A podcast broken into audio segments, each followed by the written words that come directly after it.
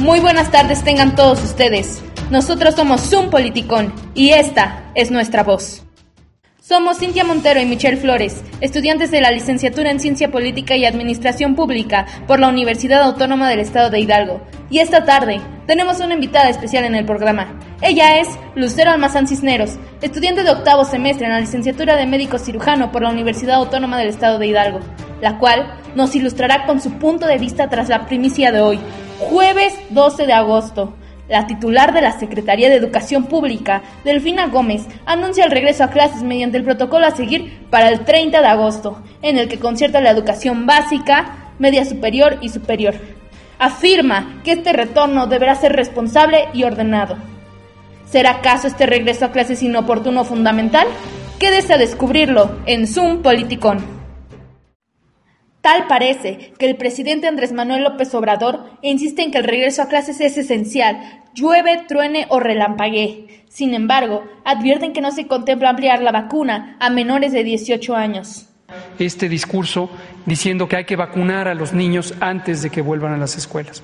Insisto, la evidencia científica no muestra que en este momento sea imprescindible o necesario para que estén protegidos la evidencia científica o no, pero en algunos países ya están preparando estas vacunas. Hay que tener cuidado, este, porque como es eh, lógico, las eh, farmacéuticas pues eh, quieren hacer negocio y eh, quisieran pues estar vendiendo siempre vacunas para todos. A diferencia de que en diversas partes del mundo la vacuna se cree fundamental para los niveles primaria, secundaria y preparatoria. En esto vamos a hacer entrar a nuestra invitada. ¿Usted ¿Qué opina acerca de esta decisión gubernamental que emanó del presidente Andrés Manuel López Obrador y sumamente recomendada por el subsecretario López Gatel de no vacunar a menores de 18 años, siendo que estos entran a las escuelas el 30 de agosto? No estoy de acuerdo con la presente decisión. Sin duda alguna se necesita un regreso a las aulas, pero este debe de ser seguro. Ampliar la vacunación en niños sigue siendo un objeto de estudio. Recordemos que también los niños se enferman. En México, la Secretaría Ejecutiva del Sistema Nacional de Protección Integral de Niños, Niñas y Adolescentes ha informado que 569 menores han fallecido por COVID-19. No podemos arriesgar a que los niños contagien a otros niños y adultos y poder así convertir en una causa importante de propagación del virus. Según diversos organismos como la Administración de Alimentos y Medicamentos de Estados Unidos, existe una vacuna con un alto porcentaje de eficiencia para niños de 12 a 15 años que se ha autorizado como uso de emergencia de la vacuna contra la COVID-19, Pfizer, pero los ensayos clínicos en los que participan los niños aún no están en curso, por lo que no es seguro un retorno a clases. En efecto, y como opinión propia, los que más van a pagar en este retorno a clases lamentablemente son los niños, adolescentes y por supuesto los más desfavorecidos. Al igual sobresale que este retorno a clases, que está por cierto a la vuelta de la esquina, será opcional, voluntario y de manera escalonada. Asimismo, entre los estados que van a regresar son Estado de México, Ciudad de México, Querétaro, entre otros estados por definir como Hidalgo y Puebla. Y por supuesto, estados que seguirán en la modalidad remota, que son Nuevo León y Michoacán. Pero en cambio, en Michoacán se aplicará un caso diferente para la educación media superior y superior. Por lo tanto, es sumamente importante hacernos esta cuestión. ¿Usted realmente cree que México está preparado para el retorno seguro a clases en cuestión de infraestructura, organización de parte de la Secretaría de Educación Pública y en particular de las escuelas públicas de municipios rurales? Definitivamente no está preparado. No se trata simplemente de reabrir escuelas, sino de reabrir mejores escuelas. El cierre de las escuelas está basado en evidencia y la reducción del contacto social entre estudiantes para interrumpir la transmisión. Debemos considerar desde las situaciones de movimiento y transporte. Lamentablemente existe incapacidad de muchos niños para viajar hacia y desde la escuela de manera segura.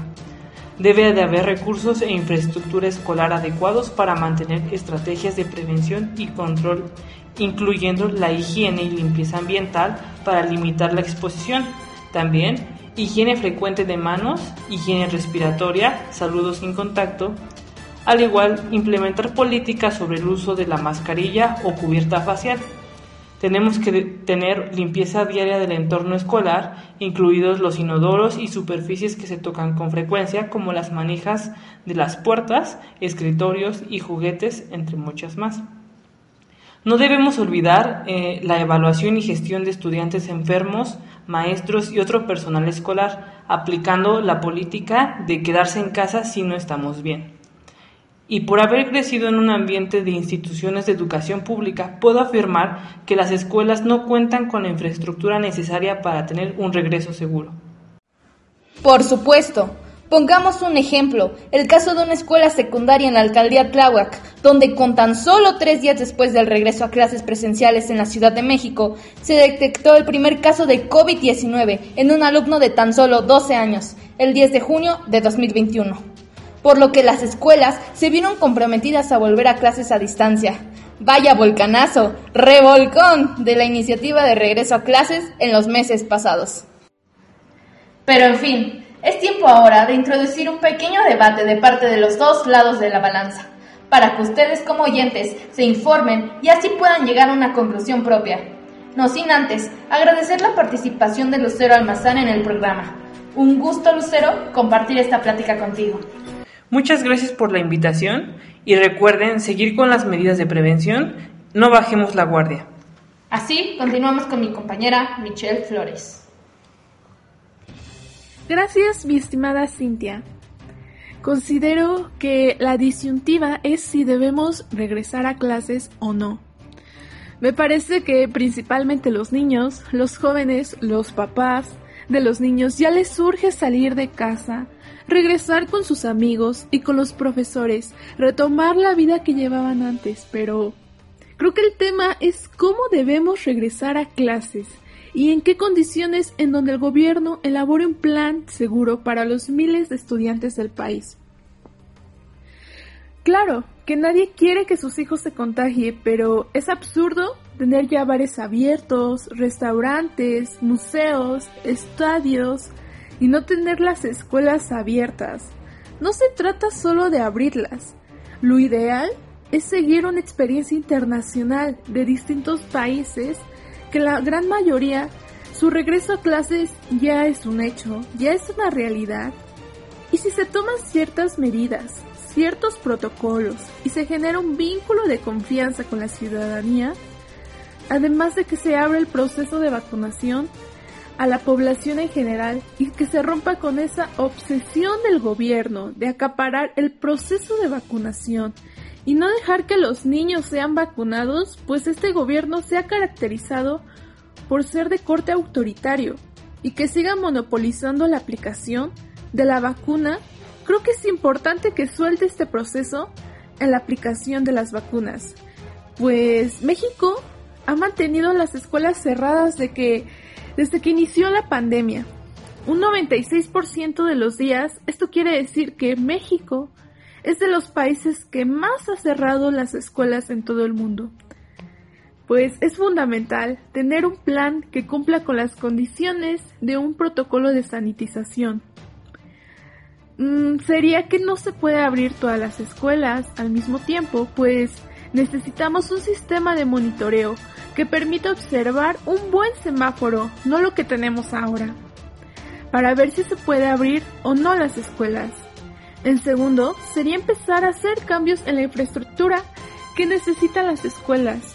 Por ejemplo, ahora sabemos que si hay más ventanas y hay mejor ventilación, es más es menos probable que el contagio sea mayor. Pero bueno, otra opción es tener clases al aire libre, o mejorar el acceso a la población a pruebas de bajo costo para saber si están contagiados o no. Pues ahora la prueba cuesta más de mil pesos, lo que representa una sexta parte del ingreso del promedio de las familias mexicanas. El gobierno debe de subsidiar pruebas de forma gratuita para darnos cuenta si hay algún brote o contagio dentro de las aulas o por fuera en el sistema laboral. Si bien sabes lo que me pasa, compañera, que cuando escucho a, López Obrador hablando de este tema me interesa muchísimo, no solo como mujer, sino creo que es uno de los más grandes experimentos sociales que estamos viviendo en México. Yo creo que el mandatario a quien le está hablando es al sindicato. Yo creo que cuando él está diciendo vamos a volver, es porque vamos a volver y su interlocutor principal es la Secretaría de Educación Pública y les está diciendo no van a poder dejar de abrir las escuelas y México tiene que avanzar en la dirección de continuar educando a la gente. Hoy creo que el regreso a clases es necesario y en efecto reactiva la activación económica. Si bien, pues considero que es importante generar una conciencia, pues siga casos sin quererse vacunar. Personas que pues por la mala información, mitos, piensan en que lo mejor es no vacunarse. Estaba viendo por ahí unos videos que están circulando en las redes sociales de algunas manifestaciones que se están haciendo en contra de la vacunación. Siempre he dicho que nos falta cultura cívica. Y bueno, este es mi punto de vista y volvemos al estudio con mi compañera Cintia Montero. Gracias Michelle, agradecemos tu contrapunto. Y efectivamente, el verdadero reto que tiene que enfrentar México ante el próximo regreso a clases es resguardar la seguridad de los alumnos, que finalmente son el futuro del país. Sin olvidar mencionar que cada uno de nosotros tiene la palabra final. Sea cual sea nuestra postura, debemos permanecer unidos como nación ante la presente epidemia por COVID-19. Hasta la próxima. Así es, Cintia. Agradecemos al público en general por su atención. Esperen próximamente el siguiente capítulo de Son Politicón. Nos vemos pronto con más sorpresas y temas de interés social a la vanguardia. Hasta pronto.